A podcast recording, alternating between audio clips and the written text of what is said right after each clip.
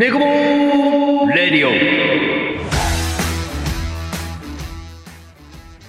ジャンボー始まりました。ネゴボールレディオのお時間です、えーお相手は私まんじまるです。本日もよろしくお願いいたします、えー我々ネゴボールですがネゴシエーションバスケットボール含めたスポーツすべてという意味のオールからなる言葉で楽しむつながる知る助け合うをモットーに活動しております。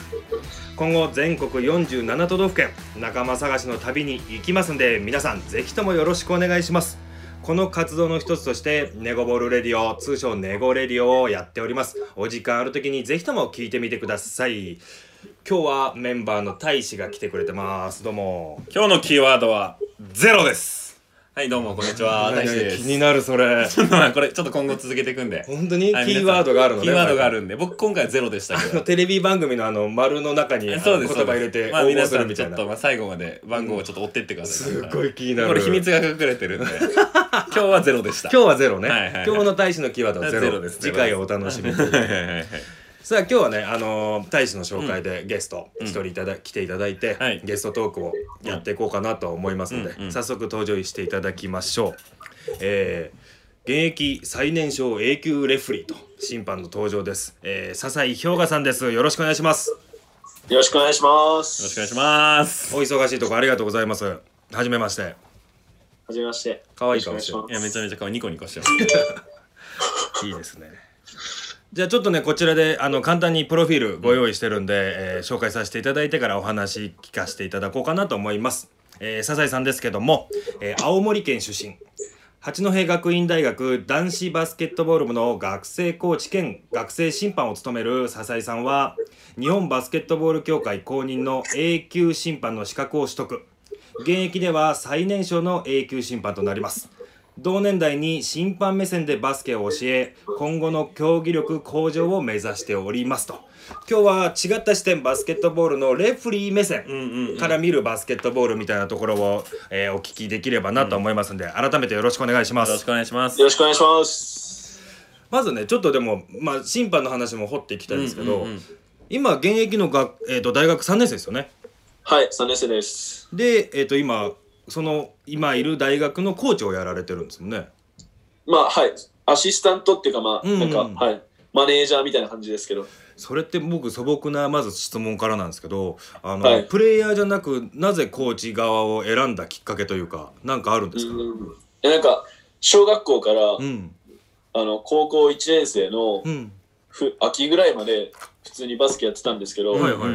で、中学校の時とかも、こう、地区の選抜とか、ちょっと選んでもらったりとか、ずっとバスケやってきたんですけど、なんかこう、うん、なんか自分の高校のコーチが、こう、結構審判とかコーチをずっと続けられてたので、なんかこう違う視点からバスケットっていうか、こう見てみたいなっていうのもあって、うん。まあ人が自分の同級生とかがやってないことをやりたいなと思って、まずできるのってやっぱコーチってなればやっぱりコーチがいるので、うんうんうん。審判ってなればなんかできるかなっていうこううんのでん。やってみたっていうのがきっかけですね。じゃあ高校1年生もう16ぐらいから学生コーチみたいな流れをそうですね。高1の冬ぐらいからですね。16歳で学生コーチの道を選ぶって結構すごいですよね。すごいしあとはそうやって選抜とかに選ばれてたりとうん。かするそうですね,、バリバリやってた笹井さんだから、あのその時とかやっぱコーチやろうってなってもメンバーがプレーしてるのとか見てもどかしい気持ちとかにならないんですよ。うん。いやでもいまだにありますね。俺だったらこうするのにみたいな。もうあるし、うん。なんかこうシューティングとかうん。したりとか、うん。うんやっぱなんかこう上手い選手とか、うん。まあ、プロの選手とか練習来たりしてうん。見てるの見れば、あやりたいなって思います。ああやっぱそうですよね。うずうずはするけどでもまあこう教えたりとか、まあ、レフェリーもそうですけど、そういうのに自分で魅力を感じて今やられてるってことですもんね。はい。え部活とかでさもうバスケしないでコーチ目線で立ってるじゃん。はい。プライベートもあんまバスケしないの？ああ、でも、最近なんか、うん、ダイエットがてらちょっとします。動かないいとね大変ですからね。えー、ちなみに学生コーチって普段どういうことをやられるの？練習以外とかもあるんですか？なんか今は、あの、外周走ってる、うん外周走ったりしてるので、体育館が使えなくて、あーそうですね。ねまあ、自分も一緒に走ったりとかうんうん。したりとか、あとはトレーニングのメニュー考えたりとか、はいはいはい。なんかコーチがいなかった時に、こう、代わりに、うん。みたいな。あじゃあそのバスケットのススキルのメニュー考えたりとかってこと？まあ、大体キャプテンと相談しながらっていうのもあるんですけど、案を出しながらとか、うん。なるほどなるほど。じゃあ今日はこういうことしようか。じゃあここういうメニューいいっすねって話をこう話し合いながらやってるってことですね。そうですね。やっぱ今このコロナウイルスの関係でまあ今ちょっとずつねよくはなってるとは思うんですけど、やっぱまだ制限は結構あるんですか？うん、そうですね。やっぱうん。大会とかもなくなっちゃったりとか、うん。うん、なんか本当は3月、うん。あ4月の頭に S 級審査があったんですけど、うん。うーんなくなっちゃって、で、見通しが立たなくて、うん。うんうんもしかしたら来年になっちゃうので、うんうんうんああなるほどね。そうだよね。寂だって前会った時に S 級審判の資格取りますみたいな話しててそうですね。そうだよね。そうだよね。そしたらちょっとまあ今度審判の話今ちょうど出たんであれですけど、はい。まあ今現役のあー中で最年少の A 級審判うんうん。のライセンスを持ってるんですけどそれ審判は今度まあそのコーチと同じ感じでやりたくてやってる感じなんですか？きっかけというかレフリーは。まあ最初は、うん。なんかまあ自分のコーチもやってたので、うん。こう、まあこっちのみマネージャーの道というか、はいそっちに走ったので、うん。まあやらざるを得ないかなっていう感じで、はいはいはい、練習試合とかやってった、やってって、うん。まあそんな上目指す気はなかったんですけど、はいはい。うんうん気づいたらなんかこう、ドハマりしてたというか、審判にドハマりしてた。やればやるほど、へえ面白い。それ審判の魅力ってそのやっててドハマりする時ってどどういういうハマり方というか僕らちょっと分かんないんだわけど。かんないねいやー、みんな多分自分もうん。最初なんかやりたくないなっていうか、うん。まあ嫌じゃないですか、やっぱり、選手でね、輝いてる方が絶対かっこいいし、うん。うんだけどでもなんかこう、スポットライト当たらないとこっていうか、うん。うんこう、誰も注目しないとこだからこそ、いい、なんかこう、うん、なんかわかんないですけど、うん。うん、まあ、どんどんハマっていきましたね。あとはなんかこう、うん、戦術とかもいろんなとこの間近で見れるというか、う手い人のだったり、それはありますね。う。ん。なるほどね。まあ、やっぱ近いとこであとまあこう黒子というかこう選手がやっぱり試合は一番目立つポジションだと思うんだけど、それをやっぱ運営する側もそうだしレフリーもそうだしそれの人たちがいないと絶対に成り立たないと思うんで、うん。そうですね。そういう裏方の魅力みたいなものに多分惹かれてるんですね。そうですね。うん。はい。なんか多分審判って裏方の中のヒエラルキーで言ったら一番トップじゃないですか。いやめちゃくちゃトップなんかそのやっぱ同じプレイヤーと同じ目線に立ってコート走ってるけど、うん。その試合も左右するみたいな。そうね。やっぱすごいっすよね、うん。大超大事な役職というか人たちですよね。今日はちょっとなんかいろいろアシストをくれるんでもう次その話をしたかったんだよねあの笹井さんに今度聞きたいのが、うんうん。あの、はい。審判目線から見るバスケットボールの見え方ってどんなイメージですか？ちょっと難しい質問かもしれないけど。うん、なんかやっぱりこう、選手の時ってなれば、うん。こう自分が動くっていう考え方とかになると思うんですよ。うん。選手うん。自分が動いたりとか、自分以外の4人とかをうんどう動かすかとか、ここに動いてほしいとかってなれば、やっぱりポジション目線とかにうんなってくると思うんですけど、レフリーから見れば10人が見えるので、なんかこうディフェンスも見えるしオフェンスも見えるし、こう同時に見えるというか、なんかそこはなんか面白いなっていうかやっぱり選手だとオフェンスの時はオフェンスしか見えないとかっていう風にはいはいはいはいはいなってくると思うのではいはいはいはい。それが動きながら見えるっていうのはなんかこう楽しいなって。まあ、常に全体を見る仕事というかそうポジションですからね。はい。まあでもそうね。それでもそういう見え方って僕らしたことないしからたことないですね。ちょっとそういう見え方したらまた見え方が変わるね、バスケットボールの。うんうんうんえなんかさその審判の試験で実,、実演のこのあれを評価されるみたいなのはあるわけ？あるあるある。いやないですね。ないんだ。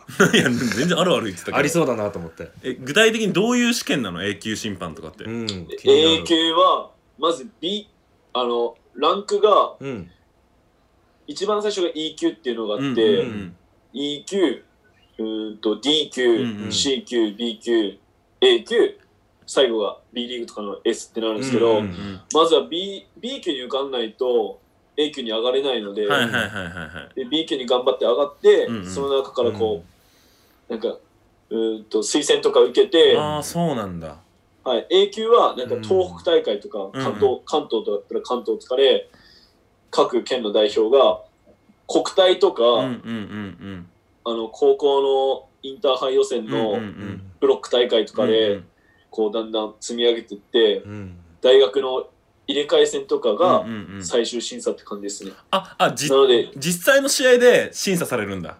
そうですね。ああそうなんだ。うん。へえ1年間ぐらい、あの、もう審査期間っていうか、トライアウトがありまあす、ね。そうなんだ。なんか俺1週間とかで試験期間決められててあなんか違いますね。あそうなんだ。実演のそのシーズンで見られて、あこの人は A 級にふさわしいなって言われたら A 級もらえるみたいな。はい。は1時、2時、3時ぐらいあるので、うんえすごいね。でもそういうのを実はですね僕あのまああのコーチのうん。D 級ってあるじゃないですか、うん。あのうん関東、はいはいはい。関東大会とか出る時にあのチームで一人いなきゃいけないよとか。って、僕あの取ったことがあって。であれもあのなんかこう何ヶ月かに1回講習があって最後うんテストがあってとかってあっうてん。すごい大変だった記憶があるんだけどレフリーとかもやっぱ1年間通してそうやってなんかこう座学みたいなのもあるんですか？ありますね、はい。うん。それこそ更新、あの、はいはいはい。コーチライセンスとかもそうだと思うんですけど、更新、更新とか、はいはいはい。レフリーはルールルールがあるので、ルールテストとか、あとはあのフィットネス、シャトルランとか、合格しないと上がれなかったりとか、体力測定があるの？思った今あります。あります。シャトルランやんなきゃいけないの？テストで。シャトルラン、うーんと、年齢制限とかもあるんですけど、うんうんうん。39歳以下以下は、だいたい96、あ、今86ですね。はいはいはい。以上取んないと、はい、ダメなんだ6回まで走んないと。地獄地獄なんだけど。そうねやっぱ審判ってこう笛がうまくジャッジができるってだけじゃなくて体力的なまあね行き来もあるから、そうですね。それも含めた総合的な審査もしなきゃいけないと、めちゃくちゃ大変ですね。結構大変です。すごい。それは本当すごい。で今 S 級を取ろうとしてはい。勉強中というか、はい。S 級は今度どういうし審査がまた変わってくるんですか？あほぼ同じような感じで、うん。ただあの各大会とかが全国大会とか、うん。あの天皇杯予選の1次ラウンドとか、そういうのが審査だったりしますね。S 級を取ればもう国際試合とか。あ S 級取ればあの国際試合は S 級の中のまた別物で、うん。ー S 級のさらに上がなんか国際試合っていうか国際審判っていう感じなので S 級の中でもよりすぐりの一握りみたいな人たちがやられてると、へーはい。でも結構今こうプレイヤーだけじゃなくてあのレフリーの方にも「あの情熱大陸」とかこうテレビで特集されたりとかね。してますね。ねやっぱり注目をだんだん浴びてきてるのかなとは思うんですけどうんうんうん。今日本のまあそうやって注目されてバスケも盛り上がってきてると思うんですけど日本の審判のレベルってどうなんですか？今上がってきてるんですか？ぶっちゃけ。うーんとまあ自分は若いので、うん。そう昔のことはあまり分かんないんですけど、うんうんうん。こうなんかやっぱり各各あ各国に、うんうん。その FIBA って言って国際審判がいるんですけど、うん。その国際審判もただただ増やせないみたいなんですよ。うん。各国の上手い人順にあの人数とかもうん増やせるみたいで、日本は13人国際審判がいて、うん。はい。結構レベルは高い方らしいでうん。す、世界で見れば。なんかやっぱ結構さ、まあ、プレイヤーでさ、その、まあ、プレミアリーグっていう、まあ、3x3 のリーグやってる人たちのなんかそのインスタの投稿とか見るとやっぱなんかどうしてもプレイヤーに対してなんか審判のレベルが追いついてないみたいな投稿とか見るのあーはいはい。なんか試合によって笛のばらつきがあるとかそういうのはやっぱ難しいのかなうーん、どうなんですかね。でもやっぱりこう、女子が、うんうん。日本の女子がうんうん。強くなったり、うんうん。そういうなんかやっぱ大会とかが強、うん。あのあ、なんていうんですか。あ結局代表とかが強くなっていけば、うんうん自然とこう、審判とかもうんうん。強くならなきゃいけなくなっちゃうので、うんうんうん自然と上がっっていってると思いますね。なるほどねなるほどね。徐々にまあ徐々に追いついてくるというか。そうですね、うん男子も八村さん八村選手とかうんうん強くなったりとかね。いろいろ出てきてるので、まあ、結局実践で吹かないと上手くなんないもんね。そうですね、やだからっぱりい今はやっ見てるぱだけでも。うん、そうだよねそうだよね、はい。最初はばらつきがあってもみたいな感じなんだよね。それはやっぱ日本のレフリーの方々と、まあ、海外の笛とかっていうとまたなんかこう違ったりとかってよく聞くんですけどはい。そこら辺ってなんか海外なんかこうなんだろうちゃんとすり合わせみたいのってしてたりするんですか？うん一応、あの、ルールはやっぱ世界共通で、あの、FIBA のルールが、国際ルールが決まってるので、うん。で、もう、スペシャリストたちが、あの、国際大会とか、うん。オリンピックとうん。か吹いてるので、さほどこうなんか、あまりルールが違うとかっていうのはないんですけど、やっぱり国と国がうん。かかってるので、レフリーもなんか、あの、プライドが高いひ国とかも、国の人がうん。いたりもするみたいですね。こう聞いたりすれば。へー例えばなんかこう、一回、まあレフリーも、うん。あの、吹いていいエリアとかって決まってるんですよ。はいはいはい。へー。ただただ吹いちゃダメなんで、うん。例えば相手の目の前をこう間違って見えて吹いちゃったりすれば、うん。な次からこうアイコンタクトが取れなかったりとか、はいはいはいはい。やっぱ国の文化みたいなのがあるみたいで、日本人はやっぱ優しいからはい。あれなんですけど、結構国によってばらつきがあるんだへえでもやっぱレフリーも僕らもこうなんかね、あのー練習試合とかに、うんじゃあちょっとレフリーやってよとかってや,、やってありますあります。大変じゃない？めちゃめちゃ大変です。あの区民大会とか選手から審判1名出さなきゃいけなかったりするじゃないですか。そういう街の大会とかはね、あるんだけどでしかもこう分かるよ。こうどこまで押したらとかってあるんですけど、その線引きってすごく人によっても違うし、うん。感覚がね難しいですよね。難しいと思いますね。それこそ、うん。まあ、角田さんみたいな、うんうん。めちゃめちゃ体でかい人と、身長同じだけど、うん。こう、芯が細い人とかとマッチアップした時にむ難しかったりしますよね。どうしてもなんかこうものすごい大使のが体がでかいから押してるように見えちゃったりとか、うん。うーんまあね大使も大げさだから。大げさじゃねえわ。そんなことないですよ。一生懸命なんですよ。一生懸命そうね。大大げさにやってるわけじゃないんだやってないねですよ。一生懸命が出てるんだね。でもその辺って難しいですよね本当に。難しいですよ。ね。うん。逆にそのレフリーをやられてての目線なんですけどこうやって大使みたいに、まあ、プロ選手でやってる人間とかこうやっててあこの人いいなと好まれる人ってなんかこうあったりするんですか？うーんと、ななんですかね。やっぱりこう、うん。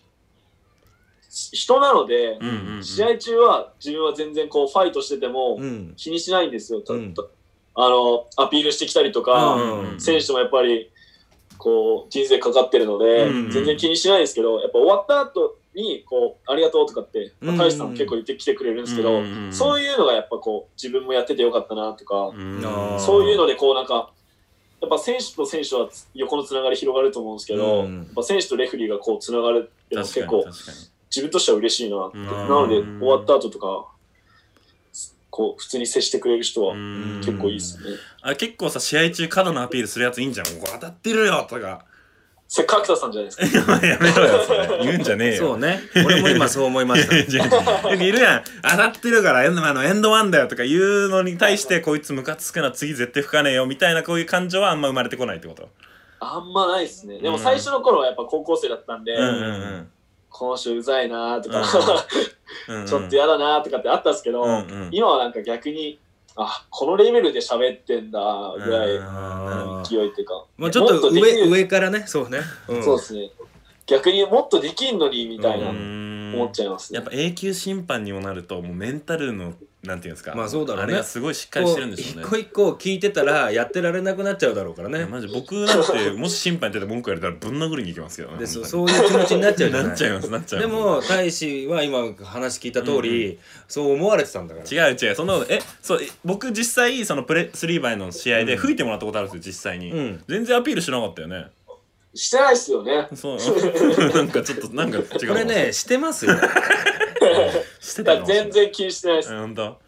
だでも大使みたいに最後終わった後に「ああじゃあありがとうね」って握手して「またじゃあお願いします」って言い合える仲だったら僕は言ってもいいのかなと、うんうん。うん。自分が思ってることはやっぱ伝えてもいいと思うしうんうんうんうん。それに対してレフリーも「今こうだから吹いたんですよ」っていうコミュニケーションが取れれば、うん。そう、ねそうですね。ね。試合中もなんかこう聞いてきてくれたりとうかん。すれば全然こっちもこういう風だよとかってうん。うん言ったりとか、うん。ただ単にこう闇雲に「おーい!」とかってなれば、うんうん。やっぱりそこで関係はこ確かに。う崩れるわけじゃないですけど、うん。やっぱお互い人間なので、ね。ちょっとありますよね。やっぱ審判もそのさっき言ったけど人間だからミスしちゃうことがあるじゃないですか。もちろんもちろん。そうその時にやっぱプレイヤーとしてどういう風な態度を取るかっていうのが結構ね大うん。その試合の中でも大事だと思うんですよね。うんうんまあ、でもそうやっていろいろこう言われることもあったりとか、うんうんうんなんか僕の目線からいくと、うんうん。結構こう酷なことを言われてたりとか、うんあるあるあるある。ね、ひどいなこれみたいになって、うんうん。結構見てて思うことがあるんだけど、その中でやってて審判の喜びって一番これいいな楽しいなって思うとこってどこなんですか？やってて。うーん難しい質問なんですけど、うん。なんかこうやっててよかったなとか、嬉しいなっていうのは、うん嬉しいなっていうのはやっぱあんまりないんですけど、こううんやっててよかったなっていうのは、まあ、さっきのように、うん。こう終わった後に、うんうん。こうまあ握手とか、うんうんまあちっちゃいことなんですけど、うんうん。あとはこう試合しして終わった後に、うん。こう負けたコーチとか、うんうん。うん選手がこう握手とかああなるほどね。止め。てきてくれた時とか、うん。やっぱりどうしてもこう負けた側がなんかこう行くのって行きづらいじゃないですか。はい確かに確かに確かに。でもやっぱ我々が行っちゃえばうん。当然こうその後いいらない会話というか余計な判定に関してとか話になっちゃうのうんで、うんあっちからこう来てくれれば、こっちもやっててよかったなっていうかほっとする瞬間です確か。に今言われて思ったんですけど、うん。結構僕ら僕らっていうかそのバスケットボールプレーヤーって負けた理由を審判のせいにしがちじゃないですか、そうそうそうありますよね。結構自分の実力とかじゃなくて審判の笛がっていうのが結構やっぱ一番に出てきちゃうから、うん。そこでやっぱその負けたチームから審判に行くっていうのは結構ねいや素晴らしい。大事なことこのリスですよねペクト・オブ・ザ・コールじゃないけどあ本当そうです本当ねそう。です、やっぱりレフリーあっての試合だし、うんうん。いなかったら成立しないから、そうね言うのは僕も今さっきの話じゃないけどいいと思うんですよ、うんうんうん。あのアピールするのも、うんうん。ちゃんと理由があってこう、うん。納得いかないんだから、うんうん。ただその中でリスペクトしてうん。最終的に握手できる関係じゃないいと、や本当そうっすね。ねそれを SNS で言うとか、うん。もうやめてください。いや聞いてる人ほんとそう本当に。負けたのは自分のせい自分の実力が足りないからそういうことですよね、だからもう試合中でも聞きに行ったら何でもねこれこうだよって教えてくれますもんね。ちゃんと。もちろんう教えます。理由がなくて吹く人はいないですからね。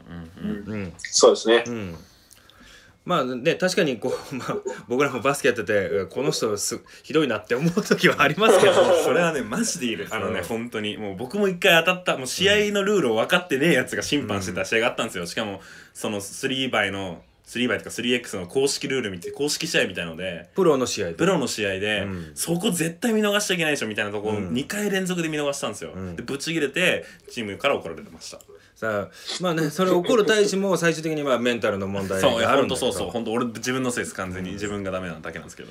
ただねそういうのもあのレフリーの方もそうやって団体でやるのか、うんうん。まあね A 級でって言ってもそこの 3X ってまた別だと思うんで、そこはそこの中のルールをきっちりレフリーの中で話をしなきゃいけないんだろうね。うん。もうでも勝ち負けがない中でこうね喜びって言ってそういうとこになってくる。そうだね、そうだねちなみにでもあるんですか？やっぱ今日の試合のあそこよく老けたな俺みたいな、うんうんうん。ハイライトみたいな。うん。いやーあまりないですけど、うんうんなんかもう老けて当然。っていうか、うんうんうんむしろなんかこうミスというか、はいはいはいはい。見逃見逃さないでうんうんうんうん。こうアピールなくというか無駄な。うんうんうん。テクニカルとかもやっぱり自分たちも吹きたくないので、うんうんうんうん。こうそっちをどれだけ減らせるかの方がうんうんうんみたいな感じですね。テクニカルの基準って俺あんままだ未だによく分かってないけどどういう基準なの？あれってうーんまあさっき自分は喋っていいって言ったんですけど、うんうんうんなんて言うんですかねそうアピールの過度なアピールとか、うんうんうんうんでもやっぱり喋るのはこう突発的なこととか、うんうんうん瞬間的なものじゃないですか例えばこう当たって「あいて!」とかっていうのは、いいと思うんですけどファールだろうとかなんかこう「おい!」とかっていうふうに、こう言動っていうか、うんうんうんそういうのが今厳しくなっちゃったので、うんああそうなんだ。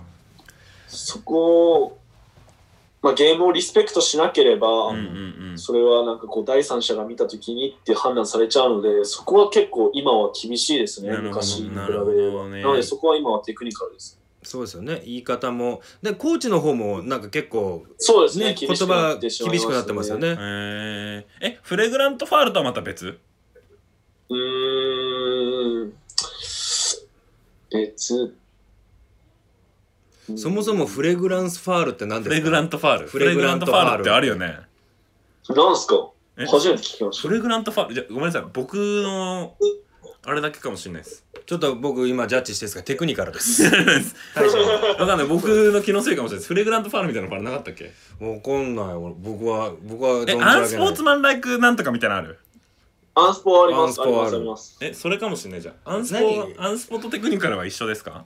もうそれも違う。違います。アンスポは、あの、体の接触のプレーがアンスポで、ああそうテクニカルは、あの、体が接触してないファールっていうああーそうなんだ。暴まあ、言とかね。身だしなみっていうか、うん。あのさ過度なフロッピングとかどっちなんだ？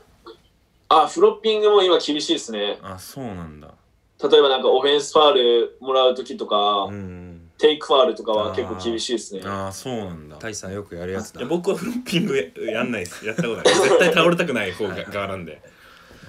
でもまあこうやって大志とね今あうんの支えね喋ってて、まあ、関係がよくできてるなっていうところあるんですけどなんかこう選手と審判ってなんか自分からこう関係を良くしようみたいなのってなんか動きしたりとかするんですか？うーんと、自分はうん。なるべくこう、選手とうんこう、まあ、うまく円滑に進めたいので、うん。選手の、まあ、データとか特徴とか、うん。いろいろこう抑えるようにはししてね。事前に調べるようにして、例えば自分が知らないチームとか吹く時とか、うん。当然コーチの特徴とか経歴とかも調べて、なるべくこうコーチのサインもらう時とかも下の名前で呼ぶようにして、あ初対面なのにいきなりこう距離を近づけようとしてあーなるほどね。結構それすごいね。すごい努力だだからそれああどうぞごめんなさい、はい、あとなんかこうん。うアピール来た時に、うん。説明しても選手ってもうフラストレーション溜まっちゃってるので、はいはいはいはい。自分の意見を通そうっていうかもうんうん。う聞いてくれない選手とかもいるのでうん。逆に話を変えるためにその人のなんか知ってるその人の経歴とかうんうん。を逆にこっちから話して、うん。なんとかだよねとかって言えば、うん。なんで知ってるんですかってこうなってくれるので確かに。なるほどね。コミュニケーションを取るために相手の情報だったり、まあ、うん吹く時の試合の情報を調べると。う。んうん。逆にこっちが話を変えて、うん。あっちの話をしてあげるっていうか。いいねいいね。すごいね。すごいいいっすねそれでまあなかなかねやっていくのは難しいかもしれないけど、すごく素晴らしいことですね。うんうん、ほんとそう。やっぱ実際に僕が試合やってくれた時に氷河が吹いてくれた時に、うん。なんかやっぱあのなんていうのかな。試合中じゃないけどいやこっちボールでしょみたいなアピールとかちょっとしやすいというかちょっとなんか砕けた感じでできるというか、いや今の絶対違うあ違いましたよ。とか言われて、マジかみたいなことありましたから実際。まあでもそこのコミュニケーションを取れるって大事だしやっぱあのレフリーの笛一つで試合って大きく変わることが多いと思うので、うんうん。そこもやっぱりこそのコミュニケーションがあればもう笹井さんに吹かれてんだったらあもうこれはもうしょうがいないやほんとそれはめっちゃあります、ううん。ただその言われる方ってそこの関係値がないから、うんうんいやお前なんでここ吹くんだよっていう気持ちになっちゃうのってそこがあるのかもしれないですね。そうですねそうですね本当に。すごい。でもこう笛一個吹くのってやっぱその重圧があると思うんですけどその中で心がけてるっていうか、うんうんうん。もう絶対レフリーとしてこ決めてることって何かあるんですか、うーんとやっぱりこう堂々とうん。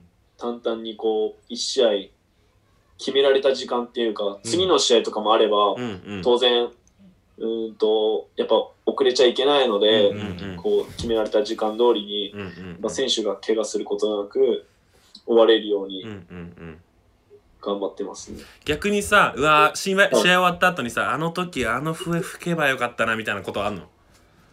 うーんとやっぱりこう次の試合とか例えばこう自分が担当してうんうん。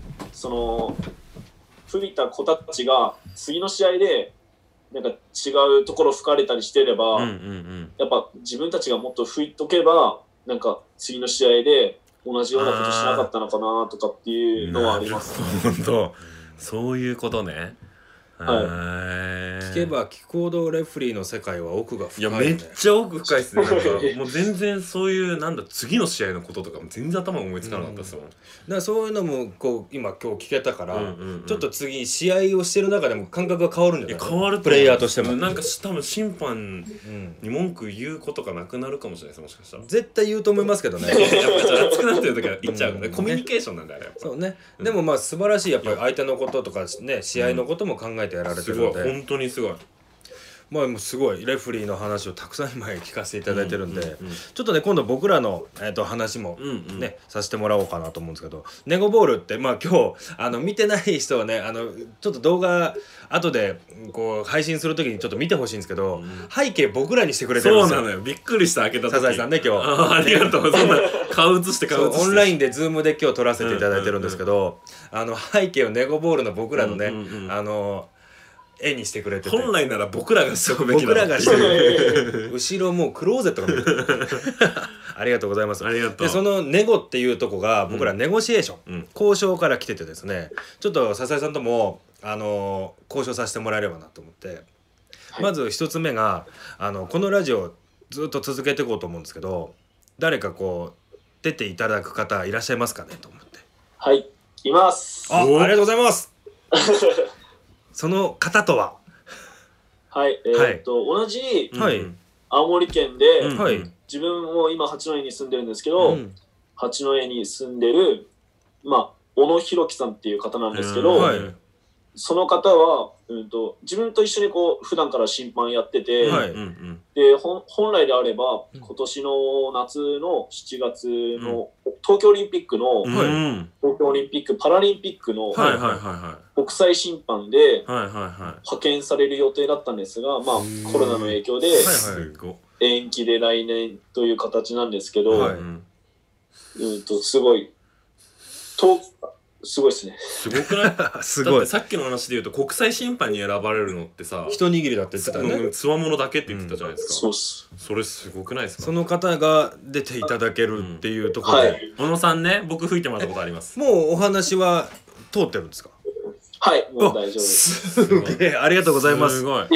ちょっとぜひこの後僕らつなげていただいて、あの交渉させていただきます。ありがとうございます本当に。すごいいい方ですから。ありがとうございます。優しい優しい方です。はいでちょっとあとはもう一個あってですね。ちょ今青森に住まわれてるじゃないですか、うんうん。で僕ら全国47都道府県仲間探しっていうのをコンセプトに旅をしていこうってしてるんですけど、青森ももちろん行くんですけどあの行った時にまあなんかバスケももちろんやりますし、うん。イベントやるかもしれないんですけどレフリーやってもらえません？もちろん、こちらこそお願いします。贅沢。ぜいや僕らのもう変な話ですけども、ちっちゃいクソみたいなイベントに。永久審判 ちっちゃいクソのイベントにはしませんけどいやそれ違う違う。そのなんかその言葉のお遊びじゃんこれは。お遊びじゃん。もう本気でビビってる。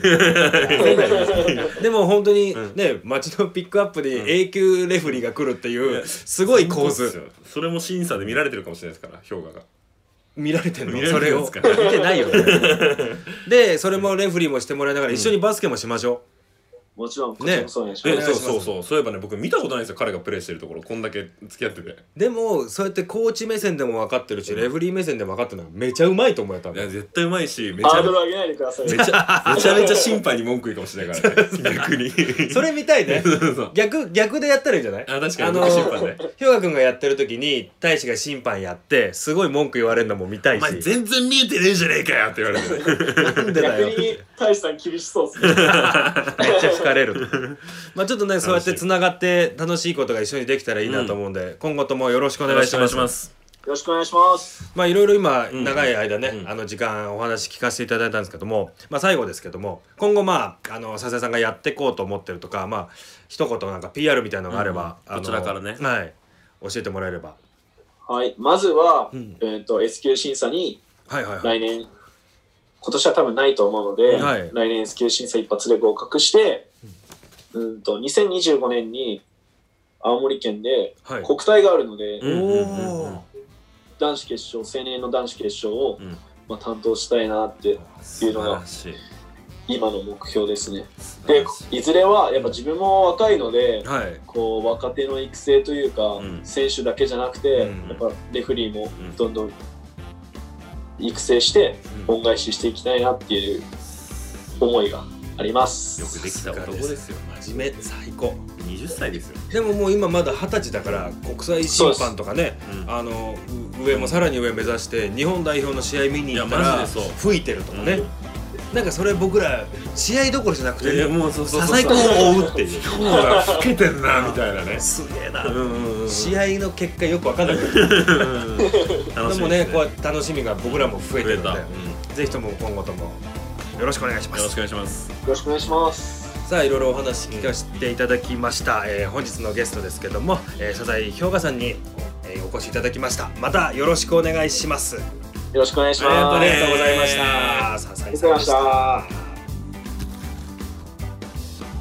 さあね、あのー今日レフリーうん来ていただいて、さん、面白いね。いやめちゃめちゃ面白いし、うん。あのめちゃめちゃしっかりしてる子でしたね。ね、二十歳っていう僕らのがなんかこうお子様みたいな。いや本当ですよ。あの考え方めちゃめちゃしっかりしてましたから、だからね、今後ちょっとプレーするとき変わるんじゃないですか？変わりますよ。プレーの質が。も全然変わります。もうやっぱ審判目線で物を考えて。いきますう媚びに行ってるね。しかも彼はあの謙遜してましたけど、ん。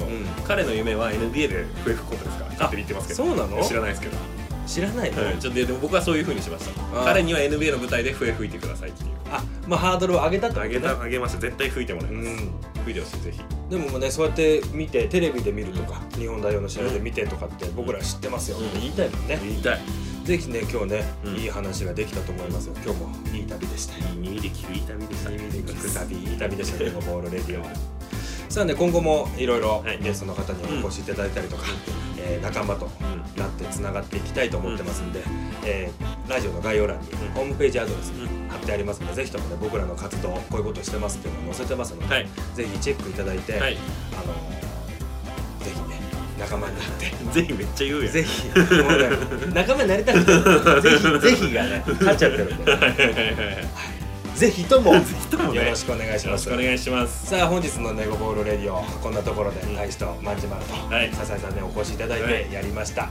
またじゃあ次回のはい。ネゴレディオ楽しみにしてください、はい。またお会いしましょう。マニアナまたねー